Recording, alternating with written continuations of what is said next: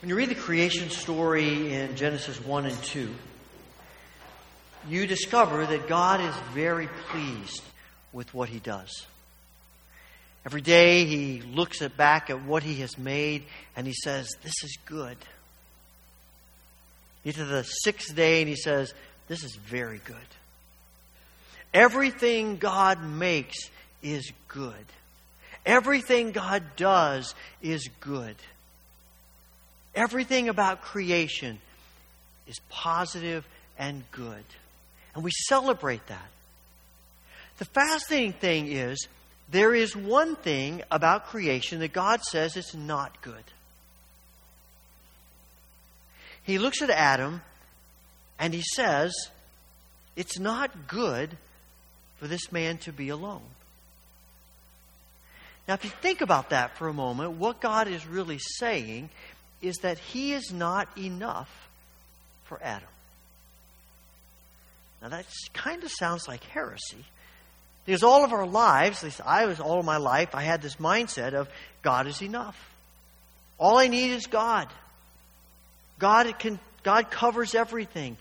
But here at the very beginning, as he sets creation in motion, God says, No, that's not true. I, in order for Adam to be the fully human being I created him to be and to experience the fullness of the shalom of my creation, I'm not enough. He needs something more. And so God creates the woman and creates human relationships. There is something about that that I think is profoundly important. To be fully human, to be people who experience the fullness of God's created intent of shalom, we need other people. Now, when Adam and Eve they bring joy and love to each other. They bring, uh, they bring all of these good things to each other until sin enters the picture. And when they rebel against God, not only does that, does that affect their relationship with God, it affects their relationship with each other. So you come to chapter 3 of Genesis, and God comes looking for them. What's going on? And he says, What happened? And what did they do? Blame and shame. He, did, he made me do it. She made me do it. And right at that moment, you get the first instance of human beings causing pain to each other. Now, these, this couple who had trusted each other, loved each other, always done the right thing for each other, now is pointing an accusing finger at each other, and now the pain has started, and you and I are living with that. You get to Genesis chapter 4, and now this pain, this blaming and shaming, has grown into something even bigger, into hatred. And this hatred is so deep already that a man is willing to take the life of his brother. And this is where it leads us. And God's intent was that relationships would be some of the greatest experiences of our lives. And we took those gifts, those relationships, and this gift of God, and we twisted it and turned it, and so now it becomes something that causes great pain for us. Now I don't have to convince you of that. We're all walking witnesses of the pain that we cause each other, right? I mean, so much of our lives is wrapped up in our emotional energy, our physical energy, our spiritual energy. All that we are, so much of it is wrapped up in dealing with the pain of our relationships. People who disappoint us, people who hurt us, people who use us, people who manipulate us. And let's be honest, we cause some of that pain for other people too.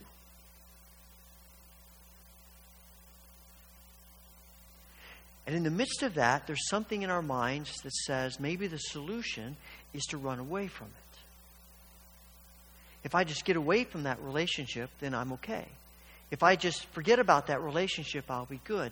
Uh, you know what? Maybe it's, maybe it's because of all the human pain that we cause each other that we've gotten to the place where we may think that all I need is just Jesus and me and everything is good. And of course, that feeds into one of the deepest recesses of our sinfulness, and that is individualism. That all I need is me, and everything about life is me, and everything about that happens, I am at the center of everything. And that's what causes us to be people who cause so much pain. Because everything is about me. I, I love the products that the Apple company makes. In fact, I have one of them in my pocket right here.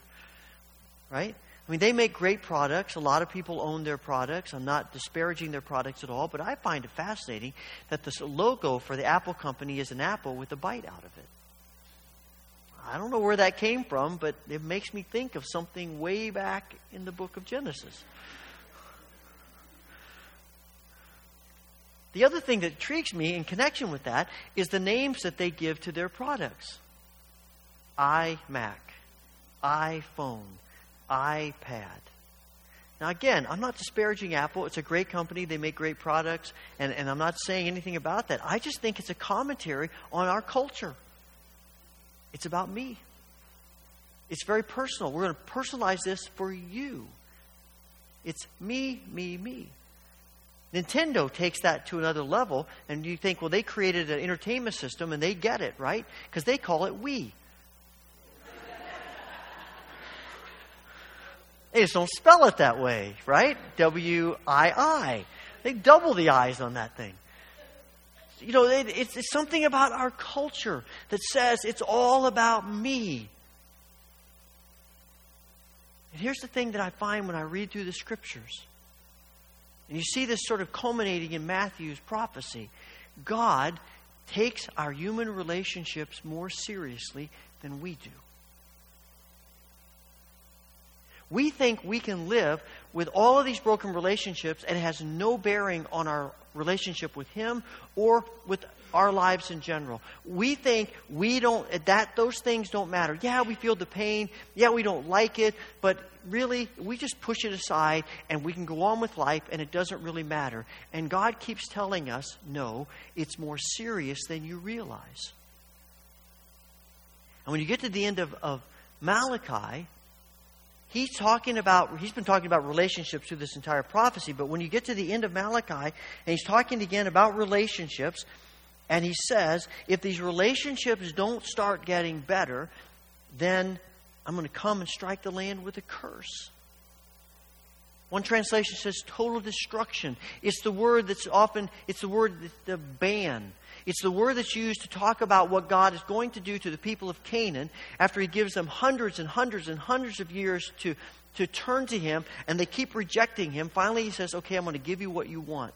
And that's complete and total separation from me. And Malachi says that our human relationships, if we don't take those seriously, they're leading us to destruction. And God takes them so seriously that He gives us that kind of warning. Takes them far more seriously than you and I do. And in fact, He takes them so seriously that He sends Jesus to do something about it. I think most of us think Jesus comes to restore our relationship with God, and He does, and that is vital and significant. But we are holistic beings. And for us to experience the fullness of God, for us to experience what it means to be fully human as God intended us, for us to experience His gift of shalom,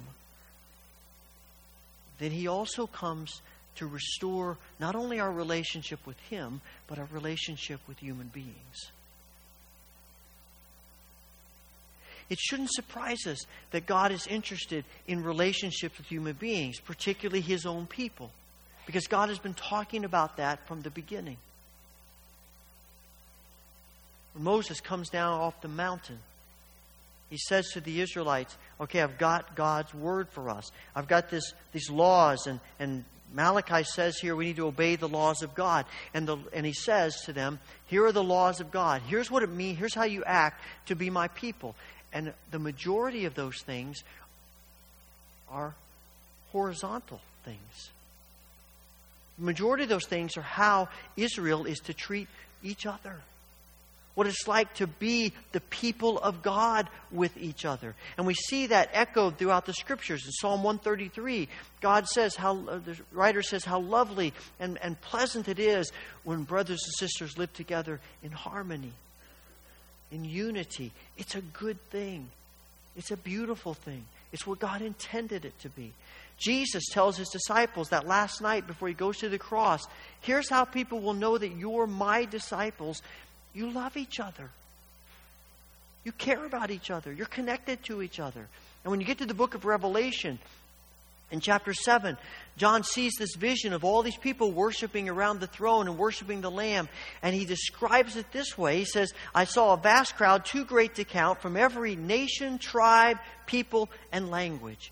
How does he know they're from every nation, tribe, people, and language? Because he can see what they look like and he can hear what they say. See, we think getting together along, getting along together as the church means that we all think alike, look alike, act alike, do everything alike. That does not seem to be the heavenly vision. Our differences are not what separate us unless we let them. God created us different. We have different personalities. We have different things that we like and dislike. We have different ways that we connect with God. We, there are all kinds of differences about us. We have different viewpoints and theological points and ideological points and philosophical points. We have all kinds of differences. And this morning, as we're sitting here, we are representing probably the whole scale of things. But it's differences dividing us. When Christ comes, the differences unite us. Because now we can learn from each other. Oh, you see it that way. I never thought of it like that before. That totally expands my view of God and the kingdom. But it's bigger than that, too. It's about our relationships all around the world and how we view people who are different from us. People of other races and ethnicities and nationalities social differences and cultural differences, political differences, all these kinds of differences that, quite frankly, we use to separate ourselves from other people. And we tend to think, I'm better than those people. We look down on them. We're dismissive with them, condescending even sometimes toward them. We do that, I hear it all the time politically. How can you not see this problem? How can you not see this is the right way? How can you not see that's the wrong way? I mean, I hear it all the time. The thing that fascinates me about the birth narrative story in Luke's gospel is that this, this moment when, when Jesus is born into the world is the, the defining moment of history. Never has anything happened like it before. Never will anything happen like it after. This is the moment of history. Our calendars even tell us that. This moment when God becomes human flesh, steps into time and space. This is the most phenomenal thing that's ever happened. And God says, I need to find a way to let my let the people of earth know what has just taken place. So he sends angels to proclaim this birth. And he doesn't go to the palace where the king is. He doesn't go to the temple where the priests are. He goes to shepherds out in the field. Now, the fact that he goes to shepherds makes for great nativity stories for our children, right? You get to dress up in the robe and wear the staff, and you know we think those are really cute, and and you know we we have this admiration of shepherds and all the pictures you see of shepherds, you know they're we admire them. But the reality is, as I understand it, is that shepherds are actually outcasts in first century Palestine. I mean, they spend all of their time around sheep they don't smell very good. And because their lives are wrapped up 24 7 with their animals, they have little time to go to the temple and do the sacrificing. They have little time to follow the spiritual disciplines of their faith. And so they are considered outcasts in the temple. They're considered outcasts in society. They're at the lower edges of society. In fact, there are very few, there'll be very few boys who, when they were young, were asked, What do you want to be when you grow up? And they would say, Oh, I want to be a shepherd. It doesn't happen. In fact, if you're born into a shepherd family, in the back of your mind, you're probably thinking, How can I get out of this? How can I better my life than being stuck in this? And it's to those people that God sends his angels to sing the birth of Jesus and to no one else. The people that everybody in that culture and society looks down on, is condescending toward, is dismissive of, are the very ones God values enough to tell them about this monumental event. That ought to say something to us about how we view each other. Every one of us has someone, some group of people we look down on. It's just, it's just human nature. It's part of our sinful struggle. We look down on people, and I think we do that because it makes us feel better about ourselves. Whatever that group is, Jesus comes to give us a new vision of them, to help us see them as He sees them. And you see that all throughout the Gospels, how Jesus treats the downcast and the outcast unlike anybody else treats them. That's what He comes to do, to change our perspective. That's why the church needs to be at the forefront of dealing with issues like racism and dealing with issues that anything and the kinds of things in which people are degraded and demeaned and treated as if they are less than human. Charlie Dates is a pastor of an African American pastor of an inner city Chicago church, talks about this and and he says that most, for most people in America, racism is a, is a de facto issue. So, like, well, if I, as long as I'm not a racist, then I guess racism doesn't exist. But he said, actually, I think we ought to realize that it's a de jure issue. It is built into the systems of our culture and our country. And there are lots and lots of people who do not have the advantages that other people have simply because of their race or their ethnicity. And we think that's not a big deal. It's a big deal to God. And he says in the black church, he said, we not only have to worry about the, um, the slavery of sin, we have to worry about the sin of slavery. We just sang a few moments ago, O Holy Night, that third verse. Truly, he taught us to love one another. His law is love, and his gospel is peace. Chains shall he break, for the slave is our brother. And in his name, all oppression shall cease. Jesus comes to give us a new perspective about how we view people who we might tend to look down on and to think less of. But here's the fascinating thing about Malachi's prophecy. As he's talking about relationships throughout this prophecy, when he gets to the end, he focuses in on one kind of relationship. And he says in verse 6 that this one who comes will turn the hearts of fathers to their children and the hearts of children to their fathers. I've been asking myself over the last few weeks what is it about fathers, parents, and children that is so important to Malachi that he would connect it here at the very end, and he connects it. God says, if this doesn't happen, then the curse comes. And all I can figure is that there is something so vitally important and significant about family that maybe we don't realize.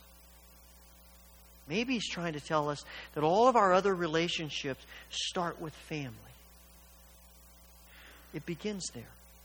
He says they're going to turn the hearts of fathers and children toward each other. The word to turn is, is, a, is a common word in the Old Testament, and, and it has all of the nuances and connotations that we think about with repentance. Something isn't right, and we need to turn toward what is right. And when he talks about hearts, he's not just talking about that muscle that, that throbs within our bodies. He's talking about the very essence of what a human being is our will, our decisions, our actions, everything about us. And he's saying he's, Jesus is going to come, is coming to turn, to lead repentance into the hearts, into the very essence of fathers toward their children and children toward their fathers. Parents toward their children, children to their parents, because it starts with family. And maybe the reason it starts with family is because when family relationships have the potential, they were designed to be the place of the greatest experiences of joy that any of us would ever experience. But when they go bad, they create the deepest pain we experience. I think it's important to remember that every family has a level of dysfunction to it. Every family is dysfunctional. I mean, I grew up in a great family, but my family's not perfect. Cindy and I were great parents, but our family wasn't perfect. Just take my word for it. Don't ask our children. They, they, they'll tell you all kinds of things that aren't true. It's, you know, we all know that, right? We all understand that. Sometimes it's hard to believe that, though, and to see that. Because maybe the pain is so deep and we've been hurt so much, we don't know how to get out of it. So much of our lives are wrapped up not just in the hurt and pain that other people have caused to us, but those closest to us have caused us. Because that's the deepest pain. If somebody in Montana says something negative about me, even if I know them, not going to be that big of a deal. But when one of my close family members says something, that's a pain that cuts deep. And Jesus comes to heal that. That's his desire. That's his design. Because it's the heart of our relationships. It's the family. Parents and children, children and parents. I think we could add to that brothers and sisters aunts and uncles, grandparents and grandchildren, all of our family relationships that can be awesome and horrible. God comes in Christ to heal those things and to make us whole. And we yearn for that. Paul addresses this whole idea in Ephesians chapter 5 and 6. He gives us three sets of relationships husbands and wives, parents and children, masters and slaves. And each one of those sets of relationships has, has a, a, a, party that is, has all the power in that culture and society, and another person that has none of the power in that society. And he says, okay, those of you who have no power, you submit yourselves to those who do. Wives to husbands, children to parents, slaves to masters. Not that many people would be surprised by that. Now there is a surprising nature to it, and he says, do that freely. Do it, do it because you want to, because you love, not because someone is making you. But the real shocking part of that is that he turns it on its head and he says, Now, those of you who have the power, you do the same thing for those who don't have power. Parents to children, wives, husbands to wives, masters to slaves. Because relationships are never about who has the power and who doesn't. They're about this coming together, mutually loving each other, caring for each other, respecting and honoring each other. Paul says in Ephesians 5 the children and parents are to honor each other, respect each other preaching years ago, back when we lived in Wisconsin, about that passage, and I was talking about how what it means to honor. I was thinking specifically of children honoring their parents and respecting their parents. And I said, think of someone in your life who, someone you admire, someone famous that you would love to meet. You think about that person, get that person in your mind. It might be an athlete or an entertainer or author or whoever. And, and one day, doorbell rings, your house, your mom answers the door, and there's that person standing there. He said, Hey, I'd like to spend the day with this, your child. And your mom runs upstairs to your room and says, Hey, so and so is here to see you. They want to spend the day with you. I said, Would you then say to your mom, You know what? I'm kind of busy. I got things I'm doing. I don't have time for that. Just leave me alone. Tell them to go away. Would you say that? And a little boy sitting right over there said, No, I wouldn't say that. I don't get that kind of response back from people very often, but, you know, he, he was right. None of us would do that. And my question is then why would we do that in our families with each other? Here's the thing it's a whole lot easier to be nice to someone that you're going to walk away from and maybe not see them again until tomorrow or a month from now or a year from now or maybe never. And it is that person that sits across the breakfast table from you every single morning who knows you, who knows the things about you. It's hard. And particularly when there has been such deep pain that may have come into that relationship and hurt and maybe what, what Jesus comes to do is to open our eyes and to give us the courage and the grace to ask forgiveness. Maybe to offer forgiveness. To put the, the people closest to us as a much higher priority than we have been doing. To honor them, to respect them, Maybe it means listening to them when we'd rather not. Maybe it means being willing to engage in a conversation when we would rather not. We see them the way Jesus does, as beloved, maybe as hurting and struggling. And we get the privilege of building relationship in family. It helps to make us more fully human and to experience the blessing of God's shalom in ways that we haven't without that. Sometimes it's hard for us to, to grasp how closely connected our relationship with God is to our human relationships, and particularly those closest human relationships. Jesus or uh, John writes to in his first letter he says, if you say you love God, but you don't love your brothers and sisters, I got to question whether you really love God. Those two things go together. Think of it this way. Uh, there's a picture. I'm going to put up a picture here of the Nativity. This is a picture that I just took it as it was off the internet and put it into this slide. And, but I wanted to enlarge it. And so I made it bigger. And you see here the next picture, it's bigger and easier to see. When you do that kind of thing in PowerPoint, I'm sure it's true of a lot of other things, there's a little box you check that says maintain the aspect ratio.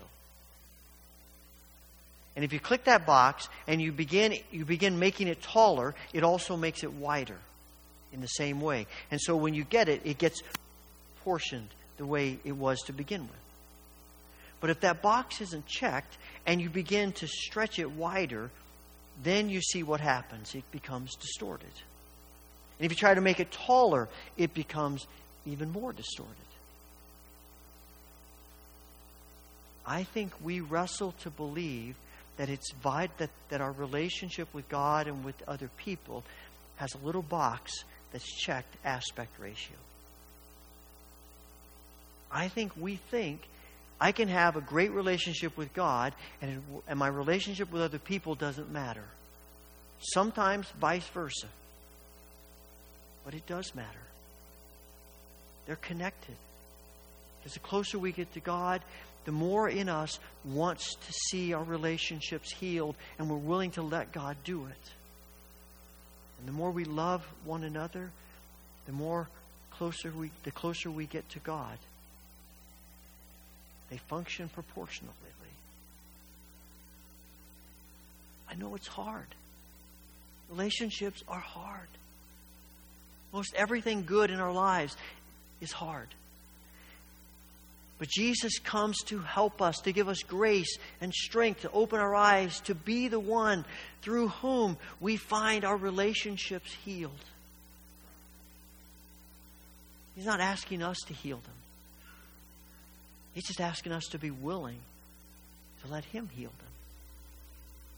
He's asking us to be willing to let go of, of our fears and our struggles and to let Him bring about the change in our closest relationships so that we become more fully human and experience His shalom as He always designed us to experience and to live. One of my favorite Christmas carols, The Little Town of Bethlehem. I love the words of the last line of the first verse.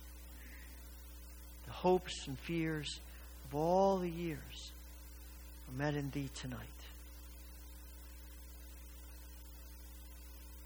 Maybe what we need is to just see some hope.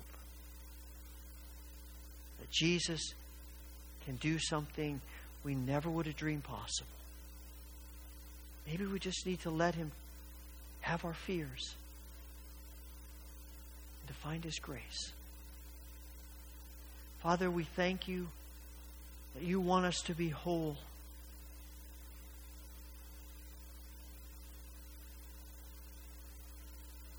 Give us the grace to want that too. And the courage to do what you are prompting us to do. Through Jesus Christ. Amen.